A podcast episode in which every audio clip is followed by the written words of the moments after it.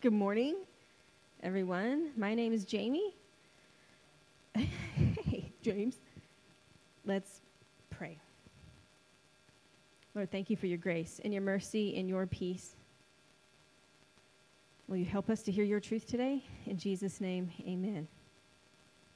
Amen. Today is the fifth Sunday of Lent, which means that next Sunday is Palm Sunday. So, everyone, wear your favorite palm. I guess. no. Uh, and then the Sunday after that is Easter. Yes. Um, so, Lent is this 40 day season before Easter where we are invited to uh, contemplate Jesus' life and his ministry as he makes his way to Jerusalem and the cross. And following the church year has nothing to do with our salvation, okay? But it is a way to give us a Christ centered rhythm to our year. And since other Christian denominations follow the liturgical year, when we dip into it from time to time, it's a way for us to be unified with our brothers and sisters in Christ. And, uh, and also, this is why we pray the collect together as a church. Um, it's a way to add our local voice to the other churches here and all over the world who are praying that same prayer. Okay. So, the gospel reading for today comes from the 12th chapter of John, uh, just at the first verse. Six days before the Passover, Jesus therefore came to Bethany, where Lazarus was, whom Jesus had raised from the dead. So they gave a dinner for him there. Martha served, and Lazarus was one of those reclining with him at the table. Mary therefore took a pound of expensive ointment made from pure nard and anointed the feet of Jesus and wiped his feet with her hair. The house was filled with the fragrance of the perfume. But Judas Iscariot, one of the disciples, he who was about to betray him, said, Why was this ointment not sold for 300 denarii and given to the poor? He said this not because he cared about the poor, but because he was a thief, and having charge of the money bag, he used to help himself to what was put into it. Jesus said, Leave her alone, so that she may keep it for the day of my burial. For the poor you always have with you, but you do not always have me. Now, this is a pretty familiar story right? There are versions of Jesus being anointed uh, in this extravagant way in all four Gospels. But only in Luke and John is it mentioned that uh, she wipes Jesus' feet with her hair. Uh, so let's look at this story. Um, the, the worship filled dinner party. That's what it is. If you, if you go back to the previous chapter, it starts with Martha and Mary sending word to Jesus that their brother Lazarus, you know, one of his best friends, was ill. And Jesus waits it out instead of rushing to them, right? And he knows whatever is going to happen will be something that will glorify God. And after a couple of days, he tells his disciples, okay, let's go to Judea. Uh, we, have, we have some work to do there. We got to go see Lazarus. And uh, the 12, they try to reason with him. They're like, hey, remember, um, the Jews there want to kill you. Like, maybe let's not go. And things are getting serious now, right? The closer Jesus gets to Jerusalem, the closer he is to his death. So they get to Bethany and find out that Lazarus died four days ago. And Martha meets Jesus outside, and she says to him in verse 21 Lord, if you had been here, my brother would not have died. I feel like this must be the most bold and honest thing anyone said to Jesus. And Martha goes inside and she gets her sister Mary. Right, she's like, the rabbi's here, go talk to him. And do you know what Mary says to Jesus when she sees him? She says the same honest thing that her sister said Lord, if you had been here, my brother wouldn't have died. And does Jesus get angry or defensive? Does he start making excuses? No. He goes to the tomb and he shares in their grief. He weeps. And there's lots of people there. Lots of people see this. And then he prays out loud to the Father. And he raises Lazarus from the dead. And uh, in verse 45, it says, Many of the Jews, therefore, who had come with Mary and had seen what he did, believed in him. But some of them went to the Pharisees and told them what Jesus had done. And then for the rest of chapter 11, it tells how the priests and the Pharisees were planning to kill Jesus. And since Passover was coming up, they were trying to find out where he was going to be that day so that they could arrest him. And in verse 54, it says, Jesus therefore no longer walked openly among the Jews. So everything that happens after this is touched with danger. This dinner party that happens next that we just read about, it's dangerous.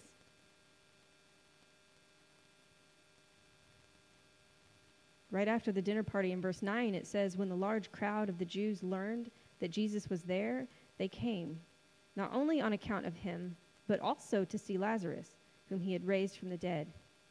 So the chief priests made plans to put Lazarus to death as well, because on account of him, many of the Jews were going away and believing in Jesus. So it's dangerous to be Jesus, and it's dangerous to be with Jesus and his friends decide it's worth it. Jesus is worth the danger.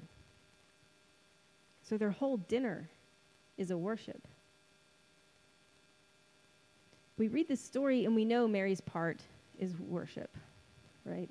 She takes expensive perfume, she takes a lot of it. It's an extravagant amount and she anoints Jesus. And her worship is costly. And she's unrestrained, right? And she bows so low to Christ that she's able to wipe his feet with her hair. She humbles herself all the way to the ground, all the way to his feet. When we read and study this story, you know, that's probably the part we focus on the most, is Mary's extravagant and prophetic worship.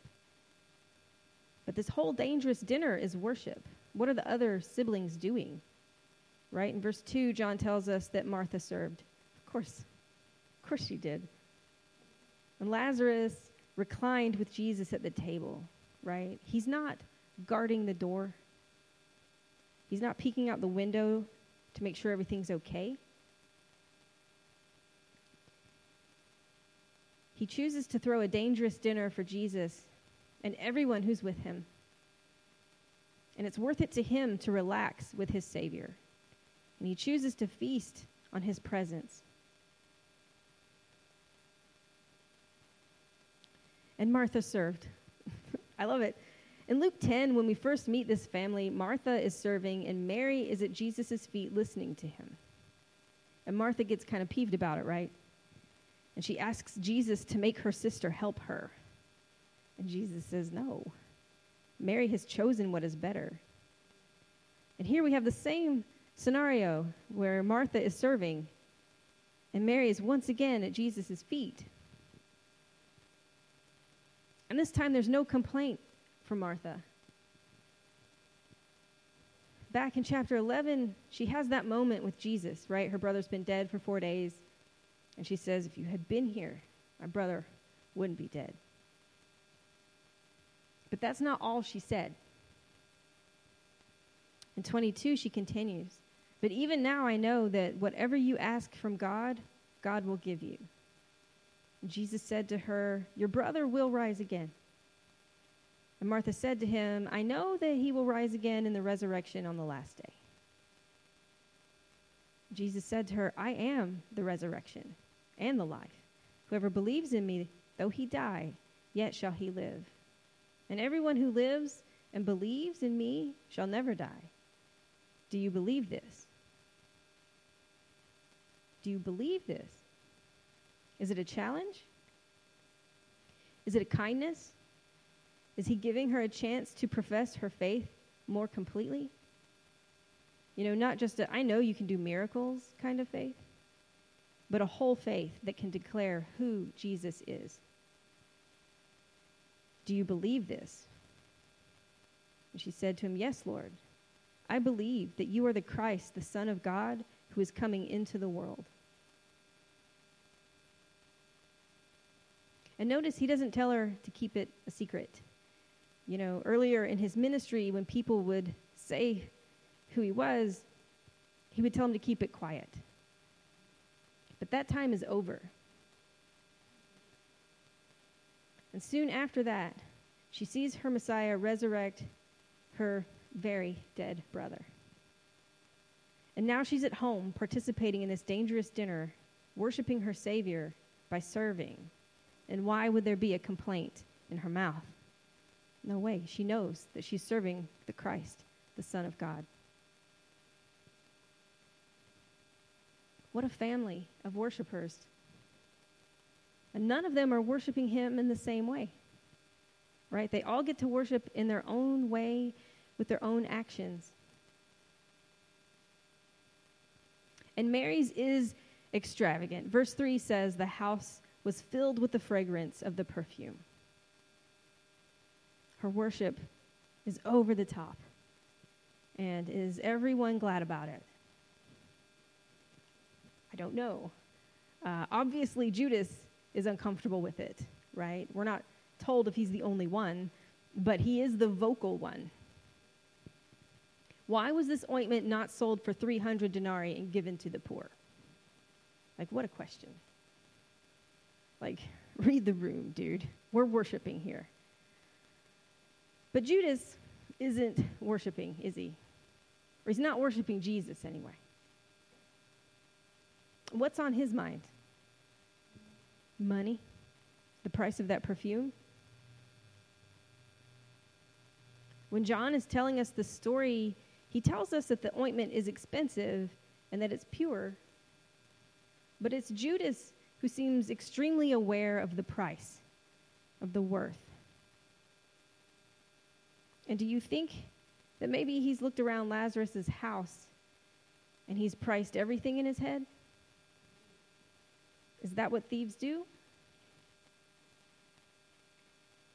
Judas tries to shame Mary's costly worship by accusing her of being wasteful, right? Like, you know, if you knew Jesus at all, if you really knew how to love Jesus and what he's all about, you wouldn't have wasted this perfume.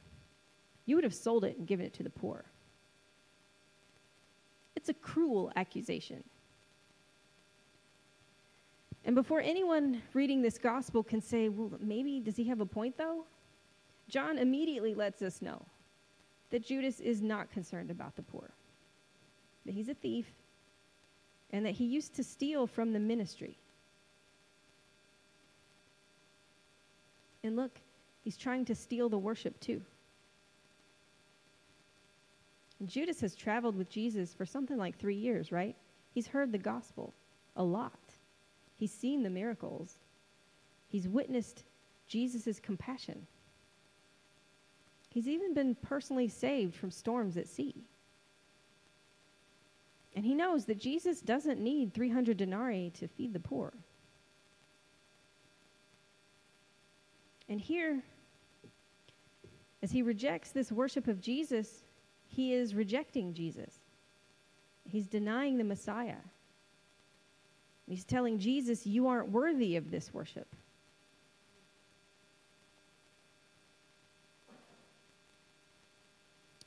So, what does Jesus do? He accepts Mary's costly worship, right? He acknowledges her prophetic worship. And he protects Mary with his words. Leave her alone. You don't get to shame her extravagant worship. He protects her in case anyone else in that house, including other disciples, other family members, in case anyone else was in there rolling their eyes, also thinking that her worship was too much, excessive, loud, over the top, he shuts it all down with leave her alone. He protects her and accepts her worship. Talk about a good shepherd. And he adds a bit at the end the part for her future worship. Leave her alone so that she may keep it for the day of my burial. And that's an announcement for the whole class to hear, right? When it comes time for my burial, and she shows up with the ointment or whatever, she is allowed. Whatever thing she does, whatever you count as over the top extravagant, and whether you consider me worthy or not, leave her alone.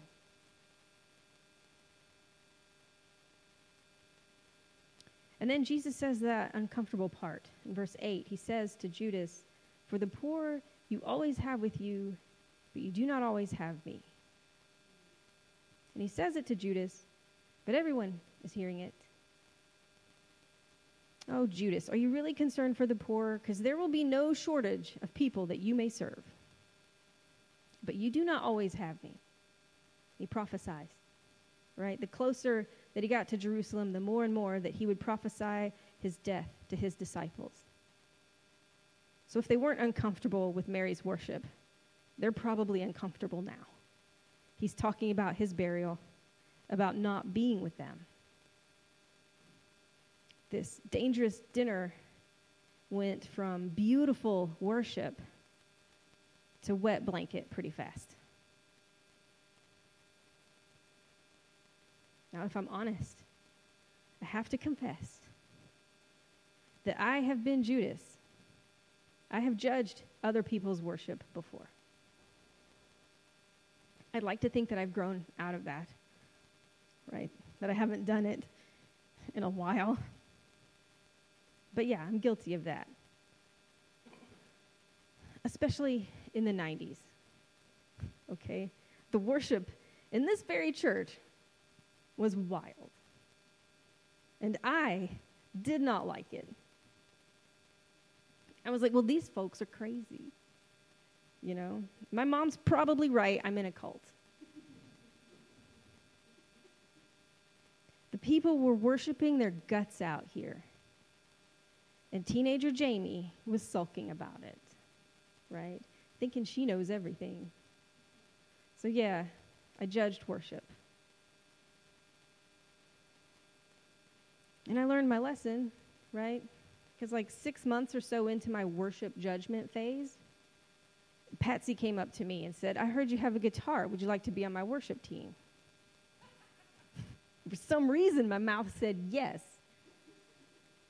And, uh, you know, it's a lot harder to judge folks when you're like part of them now. So God is very gracious, He's hilarious. But what about you? Have you judged worship before? I mean, look, we are a vineyard church. I am sure that we've all been guilty of some kind of worship snobbery. Years ago, years ago, like 2011, years ago, 2011 years ago, I was out and about, right, out in public, and uh, I ran into someone who used to go to this church at the time. And they asked me, hey, who's leading worship tomorrow? And I said, oh, uh, it's Liz's team tomorrow. And they were like, oh, like they did that. Their face did that. And I was like, what? Because I was not expecting. I'm like, oh. And I was like, what was that? Scrunching face. And they said, oh, I just like it better uh, when Scott leads. That's how long ago this was. They said, you know, I can get into it more. And my face must have done something. You know how she'll do things sometimes without me knowing. And I must have made a face uh, because they started like crawdad and, you know, walking back a little bit like, oh, I mean, you know, it doesn't matter. It doesn't matter, you know, and, and that kind of thing. I did not give them a hard time about this. I let it go. I could tell they kind of felt bad and, and they were thinking about what they had said. And um, also, I didn't care. I played bass on both of those teams, so, you know, no skin off my back. Uh, but they were like, you know, you just like what you like, you know. You just like what you like. Um, so, what about you guys?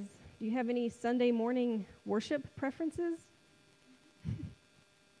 yes. I feel that. now, listen, I think it's okay uh, to like music that you like, or songs that you like, or styles that you like.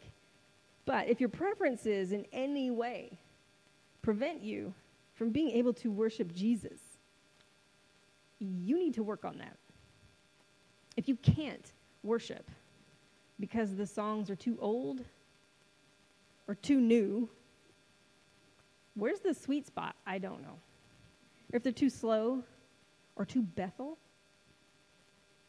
if you dislike hymns, if you only like hymns, whatever or whomever it is that you prefer, if that keeps you from being able to worship, uh, I think that's a Judas problem. And uh, we need to work on that and talk to God about that. Don't be like sulky teenager Jamie, hiding in the back and rolling her eyes, judging everyone. Don't deny the Messiah his worth. And I know that there are ways to worship other than music. I'm sorry I used only like music examples here. But if you want uh, an example of extravagant and beautiful worship that isn't music, uh, then you need to check out this altar that Karen and Kyle and Lisa made. It's beautiful. It is an honor to God. And the example from our text is not musical either, is it? Martha served, and Lazarus rested in Jesus' presence. And Mary bowed low, low enough to clean Jesus' feet with her hair. She humbled herself and used a generous amount of perfume to anoint him, to honor the Christ, the Son of God. And remember at the end of verse 3, it says, The house was filled with the fragrance of the perfume. And it reminded me of all the times in the Old Testament when it would mention that the temple or the tabernacle was filled. And it was filled with God's glory, right? One example is Second Chronicles chapter 7, when Solomon and the priests, they're dedicating the temple. And it said the priests could not enter the house of the Lord because the glory of the Lord filled the Lord's house. So anytime the Lord's house was filled, you know it was a big deal. You know it was a good time. And here, because of a generous sister, this house is also filled. Her beautiful worship fills a whole house.